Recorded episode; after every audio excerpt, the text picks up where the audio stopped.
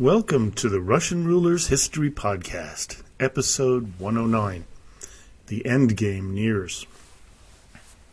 Last time, we recounted the muddled progress, if you could call it that, where Gorbachev tried to reform both domestic and foreign policy with little success, especially with the economy.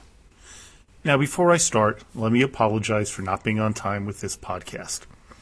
Life keeps presenting one challenge at a time in front of me, so while I try to keep a regular schedule of podcasts, sometimes it just isn't possible.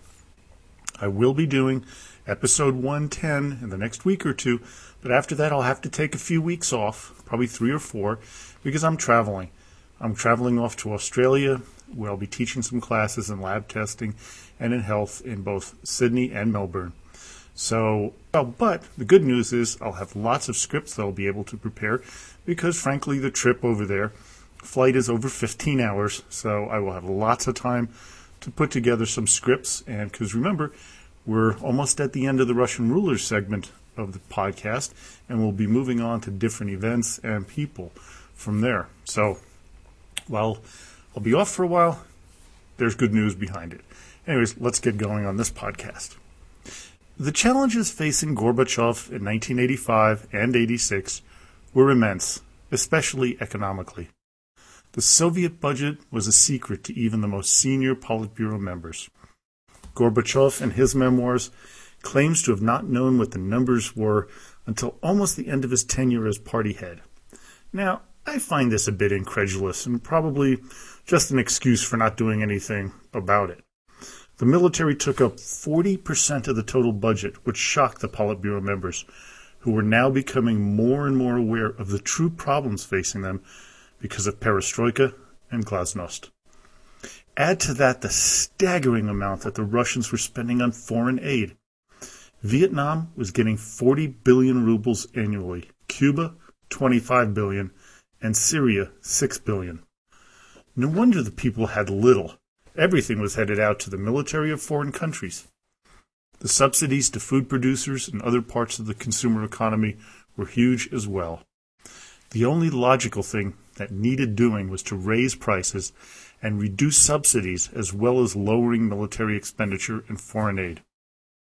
Unbelievably, Gorbachev and his cohorts in the Politburo they felt that the social ramifications were greater than the economic issues.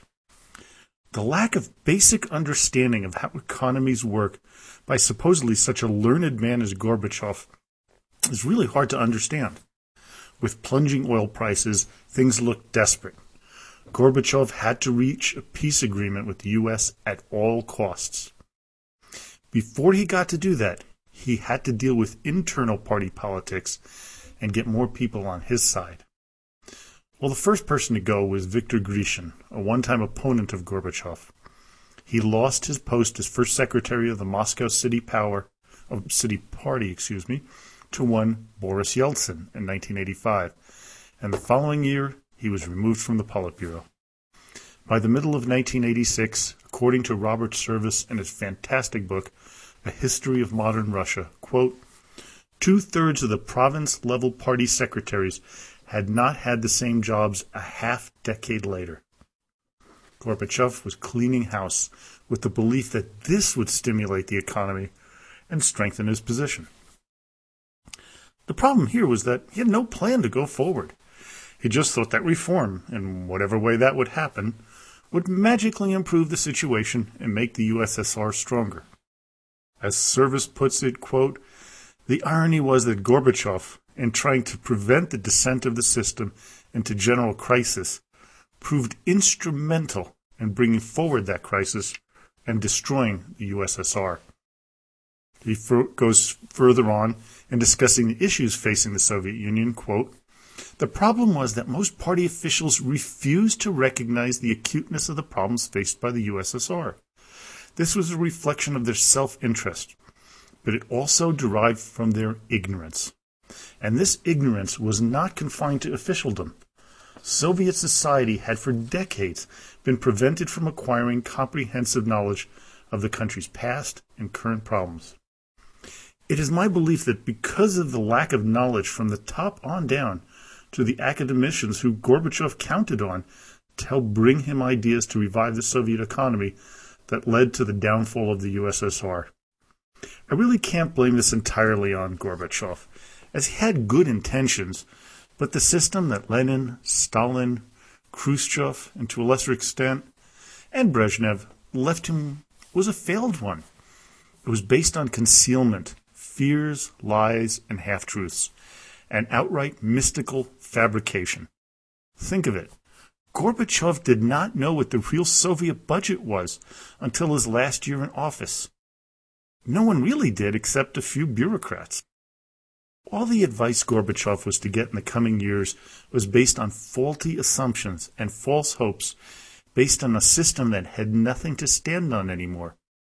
Leninism, Marxism, at that time was an idealistic hoax, which, whenever things showed its failures, they hid them from view under till the pile of dung in the corner was so big that it can no longer be denied.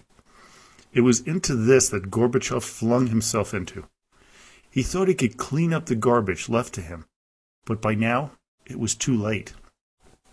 Other leaders may have held off the inevitable for a few more years, maybe decades, but the economic reality of the situation was that the Soviet Union was broke and nothing could save them. Gorbachev knew that the military spending had to be reined in, but he could not justify it until he reached an agreement with Ronald Reagan in the United States. But first, he had to get out of Afghanistan. The Soviet military hierarchy was ready to get out, as they knew that despite its armament and numerical superiority, they could no longer win this war. In 1987, the decision was made for what they thought would be an immediate withdrawal. The problem was how to get their soldiers out safely. It would start in January of 1987 and take 13 months to complete. In the midst of this, Gorbachev finally got the weapons agreement he wanted, although not a comprehensive one, when he and U.S. President Reagan signed the Intermediate Range Nuclear Forces Treaty in December of 1987. Things were finally starting to warm up between the two leaders. Now, an event occurred that, had it happened in almost any other country, nothing much would have come out of it.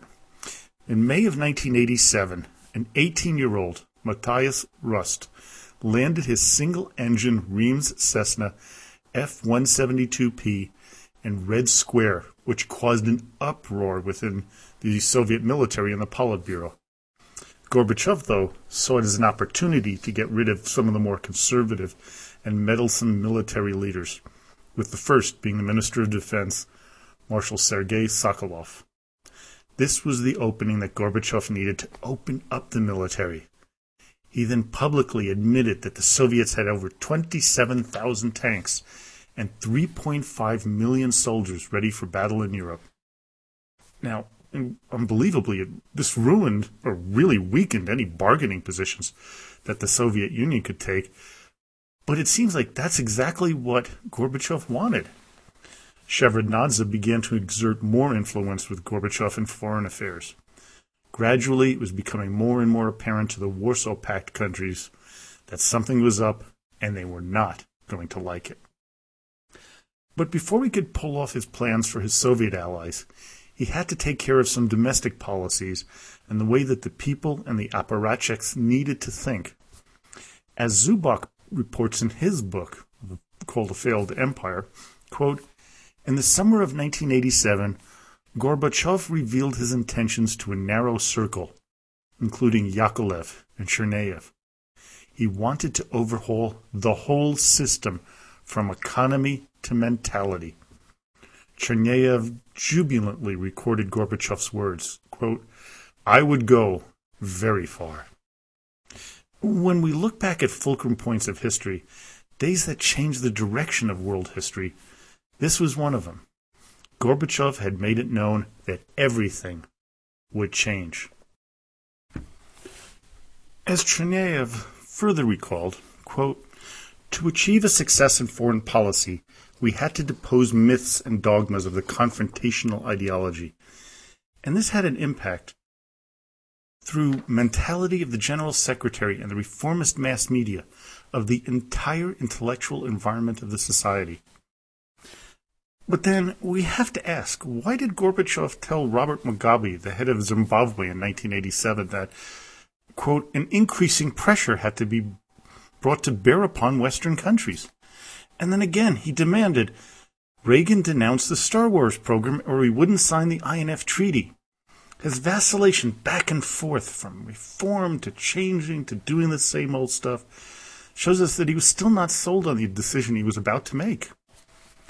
Now, back to Zubok's book, where he lays the groundwork for what was going to happen between 1988 and 1991.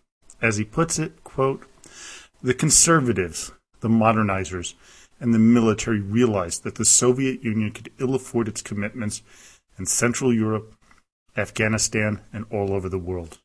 And they advocated cautious retrenchment to postpone the crumbling of the Soviet sphere of influence. In contrast, Gorbachev and the New Thinkers began to proclaim a policy of non interference in Central Europe. Soon they would be leaving Soviet allies completely to their own devices.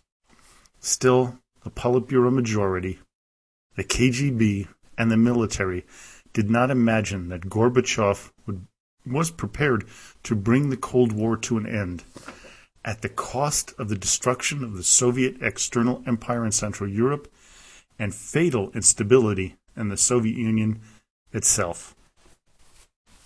Now, what was to occur between 1988 and 91 was astonishing. When we think of the collapse of some of the great empires and civilizations of the past, we think of a slow dissolution, decades or centuries of gradual decline. But when we talk of the dissolution of the Soviet Union, we see a true anomaly a country that fell apart in three short years. Yes, we can make the case that it was falling apart the minute it was formed, but the USSR did not have to collapse the way it did. Had Gorbachev or his advisors had a clear plan, then things likely would have turned out differently. Before we go on with the events that led to the dissolution of the Soviet Union, let me come clear on my opinion of the coming events. I truly believe that had Gorbachev been of a strong will and was a competent leader, the Soviet Union would have become more like today's Chinese capitalist society with layers of socialism. Now, understand, I'm not endorsing the Chinese model, as there's glaring weaknesses in it. I do see their system as a more stable one and their tr- transition to a market economy than what happened to the USSR. One of the great difficulties I have with covering the collapse of the Soviet Union is how close it is to today. History is best served when there is ample time for things to have, you know, people smarter than me debating the issues. Remember, the dissolution happened only 21 years ago, and that many of the participants, including Gorbachev himself, are still alive. Because of this, I'm going to try to limit my opinions from here on try to be as objective as possible, but there are times when subjective judgment is called for. First off, we have to reiterate that the Soviet Union was in a remarkably bad situation domestically and internationally. The war in Afghanistan had been going badly, both in the field and in the court of public opinion. Eastern Europe was in turmoil as the communist leaders were under increasing pressure to bolster their economy amidst the call for greater freedoms. Still, there was hope as the policy of detente seemed to be gaining traction. Both the conservatives and the reform minded members of the Politburo knew that the military had to be reined in and the arms race needed to be halted for any economic recovery to occur. As Gorbachev told the Politburo, that the race will be, quote, beyond our capabilities, and we will lose it, because we are at the limit of our capabilities. Moreover, we can expect that Japan and the FRG could very soon join the American potential. If the new round begins, the pressure on our economy will be unbelievable. Before we blame everything that was to come solely on Gorbachev, the blame needs to be kind of parceled out to others as well. As noted by Zubok, the Soviet Union, with the complete approval of Gorbachev and Shevardnadze continued to pour billions of dollars into supplying military equipment to Cuba, Syria, Ethiopia, Vietnam, and other client countries during 1989, 1990, and even part of 1991 when Soviet coffers were already almost empty. There were few, if any, complaints from the members of the Politburo, even though they knew that the era of retaliation was all but buried. They kept confirming whatever Gorbachev asked, which means they're just as culpable in the collapse as he is. In March 1988, Gorbachev began the radical reforms that would accelerate the descent into oblivion when he rejected the Andropov conservative reform, which may have actually worked out had it been continued. Finally, members of the Central Committee and Politburo began to rumble about things. KGB Chairman Viktor Chebrikov was warning Gorbachev that his proposed review and retelling of Soviet history would be disastrous. Igor Ligachev warned that the country was on the verge of collapse when he said, quote, Arguably, we will muddle through. But there are socialist countries, the world communist movement. What about them? History has become politics, and when we deal with it, we should think not only about the past, but also about the future. Anatoly Chernyaev, in May of 1989, was far more gloomy when he wrote, quote, Inside me, depression and alarm are growing. The sense of crisis of the Gorbachev idea. He is prepared to go far. But what does that mean? His favorite catchword is unpredictability but no, most likely we will come to a collapse of the state and something like chaos. Many discuss Gorbachev's personality when talking about the puzzling decisions he made. One observation is that he was very self assured to an extreme level. Secondly, and one attribute that makes sense is his naivete. His assistant, Georgy Shakhnazarov, opined that Gorbachev's weakness was his, quote, naive belief in his colleagues' common sense. Dmitry Furman opined that Gorbachev's version of the truth was self evident and that people would grasp it. In the same way, Luther probably thought that his truths were so obvious that he could easily convince the Pope of them. Many of his colleagues, talking about Gorbachev in hindsight, believed his personality issues were real hindrances and steering the country on the right path. Ar- Ligachev argued that Gorbachev, quote, did not have in his character a room for understanding. It could be said that Gorbachev, unlike Brezhnev, did not care to listen to others. He was in some instances more like Stalin and Khrushchev in his self assessment than even his mentor Andropov. He was so sure that his way was the only way that no other path was even looked at. Now let's look at what the Politburo was like at this time. And according to Robert Service, it was basically virtually a Slavic men's club. Edward Shevardnadze was the only non-Slav in the ruling group. This exclusion of other nationalities served as a rallying point among anti-Soviet and pro-nationalist leaders within the other countries and the Soviet Union. The problem began with Kazakhstan, where the people in Alma Ata violently protested the appointment of the Russian Gennady Kolbin to replace a Brezhnev ally, Dinmukhamed Kunayev. This was followed by protests in Lithuania, Latvia, and Estonia. More and more interethnic rivalries long subdued by the likes of Stalin, Khrushchev, and Brezhnev, were unleashed. Armenians and Azeris in Azerbaijan battled each other, and many in countries where Russians had been inserted over the years began to see threats from the locals. There was a smoldering hatred of the forced Russification that was imposed on the people over the years, from the time of the czars through the communist era. Tumult was brewing and aside from the occasional military intervention, Gorbachev did little to quell things. Glasnost began to permeate the atmosphere throughout the Soviet Union, especially in Moscow, where party chief Boris Yeltsin was calling for more radical reforms than Gorbachev was coming up with. On the opposite side was Ligachev, who began to oppose everything that Gorbachev was asking for. Despite all the pressure Ligachev was putting on him, Mikhail Sergeyevich would not back down.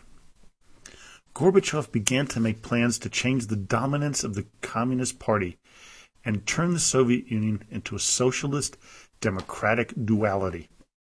In order to pull this off, he had to move people around, especially Ligachev. He replaced him as the person in charge of ideology with Vadim Medvedev. Yakovlev was moved up to represent the party in international affairs, which meant that Andrei Gromyko the long-time Soviet face to the outside world, was put to pasture, so to say. But all this movement within the party was all for naught, as Gorbachev had effectively neutered the party with the call for multi-party elections. You might ask yourself, what the hell was he thinking?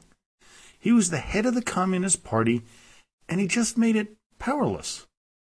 Here's where we have to make a subjective judgment based on the facts his memoirs, and his associates' comments. From what I've gathered, he honestly, but naively, believed that when the election votes were counted, the people would select the communists because, frankly, their system was the best and everyone knew it. As Robert Service puts it in his book, quote, it is mysterious how Gorbachev persuaded himself that his version of communism would emerge in a strengthened condition. The main explanation seems to be that he and Foreign Minister Shevardnadze simply overestimated the inherent attractiveness of their ideas. He goes on further to state, in a manner so like service, you just will love this book, when he spoke about Gorbachev, quote, he was Russia's holy fool, and like the holy fool, he did not know it. We are now in the year 1989, and the state budget was so vastly out of balance, it makes the Greek budget crisis look like a simple checking account overdraft. Spending was still out of control, as it had been under Brezhnev, but with the massive decline in vodka tax revenue and plummeting fuel prices, they were again pretty much flat broke. By now, fully two thirds of the expenditure on agriculture was on imports. They were still supplying their eastern allies with subsidized fuel, which were below the rock bottom prices in the world market. And then the environment. The environment of Russia. The ecology of the land surrounding Lake, Lake Baikal, the Caspian Sea, and the Volga River were poisoned beyond belief. Gorbachev's policy of openness about the problems and his solutions like the need to raise prices because hoarding was uh, going on everywhere, and that further exacerbated market problems. He made dubious choices in the people he put into important positions. Remember Ligachev? Well, instead of being the head of party ideology, he moved him to the position of the head of agricultural affairs, with the thought that this would make him less of a threat to Gorbachev's power. Only problem was, as Service puts it, it's like trusting the fox to guard the henhouse. Ligachev was completely against reform, so nothing was done to improve agricultural output. The economy was at a breaking point when another natural disaster struck, and that was the massive earthquake and the subsequent triad, a relief effort that needed to be undertaken in Armenia. Over 25,000 people perished in December 8th of 1988 in that quake. Gorbachev wanted to desperately help the people, but they had nothing. When Mikhail Sergeyevich and his wife Raisa found out when they arrived in Armenia that the people were more upset with the government corruption than their plight after the earthquake. His economic plans, which had promised improvement in the consumer arena, were failing miserably. Meat rationing was increasing, sugar was in short supply, and medicines, free medicine, long a given, were not available. Housing was still scarce, and the world was becoming aware of the crisis. interestingly enough, for the first time, so was the Politburo. They had buried their collective heads in the sand, but now the conditions blew that sand away, and they were staring at a bleak situation. There were two actions that could have been taken at that time to help with the crisis. First was to slow down the reforms, become more conservative and more thoughtful in the ramifications of your actions. Or you could simply increase the speed and the radicalness of the reforms. Gorbachev took the out of control option. Boost up the reforms to an insane level, and then we'll see if that does the trick. He proposed that peasants can begin to take land to till on for their own. They could take them from the Kolkhoz through a family contract. Lots of reformist legislation was coming out of Moscow like crazy. But things were so chaotic that the rules were only being followed if it served the local apparatchiks' purposes. It got to the point that some of the local authorities resorted to sabotage. Going back to Robert Service book, he writes, quote, For example, the Leningrad city administration gave orders to withdraw sausages from the fridges in its warehouses and bury them in a specially dug trench on the city's outskirts. These were the politics of criminal provocation. Life without beef and chicken was bad enough for ordinary citizens. Without sausages, it became intolerable, and Gorbachev got the blame. Join me next time as we recount the final days of the Soviet Union and the rise of a new leader, Boris Yeltsin. Well, I hope you enjoyed today's podcast. Don't forget to head over to the new website, www.russianrulershistory.com, where you can read about a new series I'm doing, where I choose the 10 worst and the 10 best rulers in Russian and Soviet history. We've already got some controversy at my, uh, I believe, number 10 pick for who is best. So, you know, go over there, check it out, see what you think. Of course, you're all welcome to visit the face group, Facebook group at Russian Rulers History Podcast, where you can join the nearly 500 members who have interesting discussions and share lots of information on Russian history. So now, as always, до свидания и спасибо большое.